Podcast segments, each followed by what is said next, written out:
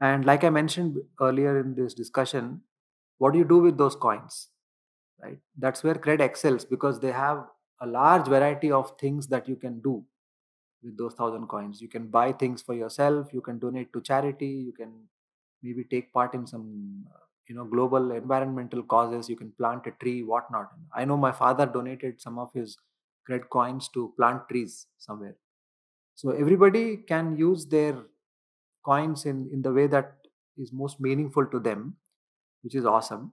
The second thing that i like in cred which also according to me falls under gamification is their very simple notification which tells you how fast your credit card payment happened. Uh, if you notice they send you a push notification right after the payment goes through saying that was fast. It was done in like 13.5 seconds or something like that on the outside it looks like a simple notification but look at the intention behind it. It's designed to hit your psychology as wow this is fast. This was really fast. Although we don't know how fast other apps are right? But these people went one step ahead and actually are publishing their speed which other apps are not doing right? Right. So i feel that that's another way to make a psychological impact on your users. Now you feel CRED is fast and you don't even have a benchmark because no one else is saying anything. So you would rather believe that CRED is the fastest. Yes yes yes. Uh, what is your take on food tech? Like swiggy and zomato are they a good industry in 2023 to explore gamification? Or if they already have like how do you see that growing? Yes. I i don't know how i left that out but swiggy and zomato certainly have entered gamification already. Uh, for example the swiggy super uh, is a good example of gamification although it doesn't look like it. It looks like a membership program something like amazon prime. Right right. But the thing is that there is good evidence in uh, in the case of amazon that people who subscribe to prime actually buy more products right? Somehow the fact that free shipping it plays on them so much that it makes them order more. It never occurs to them that they're spending more money ordering more things but they love the fact that it is free shipping.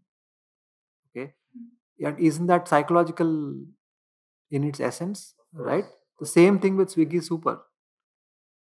Just because they say and they emphasize it they say no delivery fees even in peak time right so they are basically selling your own decision back to you saying what an awesome decision you made right? That's creating a psychological impact.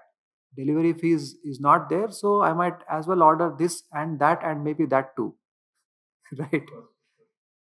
Especially after COVID, you see like um, these food tech companies have grown massively, and the impl- like implementation of gamification has directly impacted them. Yeah, and have you noticed also the other thing, uh, Kaustuv, that when you order items from a restaurant which you already order, you don't find that many coupons in Swiggy. But when you are trying to go for a new restaurant, they'll give you something like you know, uh, try new or try new, right? I love that. And it kind of made an impression on me. And look at how awesome that is, is because it's making me try out more restaurants through Swiggy. Right. So I I feel more warm towards Swiggy that you know through you I've got to know about more restaurants, I've tried more dishes. So there is now more of a relationship between me and Swiggy. And I also love the fact that they gave me 100 rupees off or whatever, right? right at the same time it provides a platform for new restaurants to promote their products possibly they might they might cancel the offer later on Yeah, but uh, definitely like like places that have recently opened it provides a good platform for them also to grow Yeah. So you look at it again, the psychological impact is really clear there. Right. So this is why I would consider it also as uh, as a very cleverly done gamification.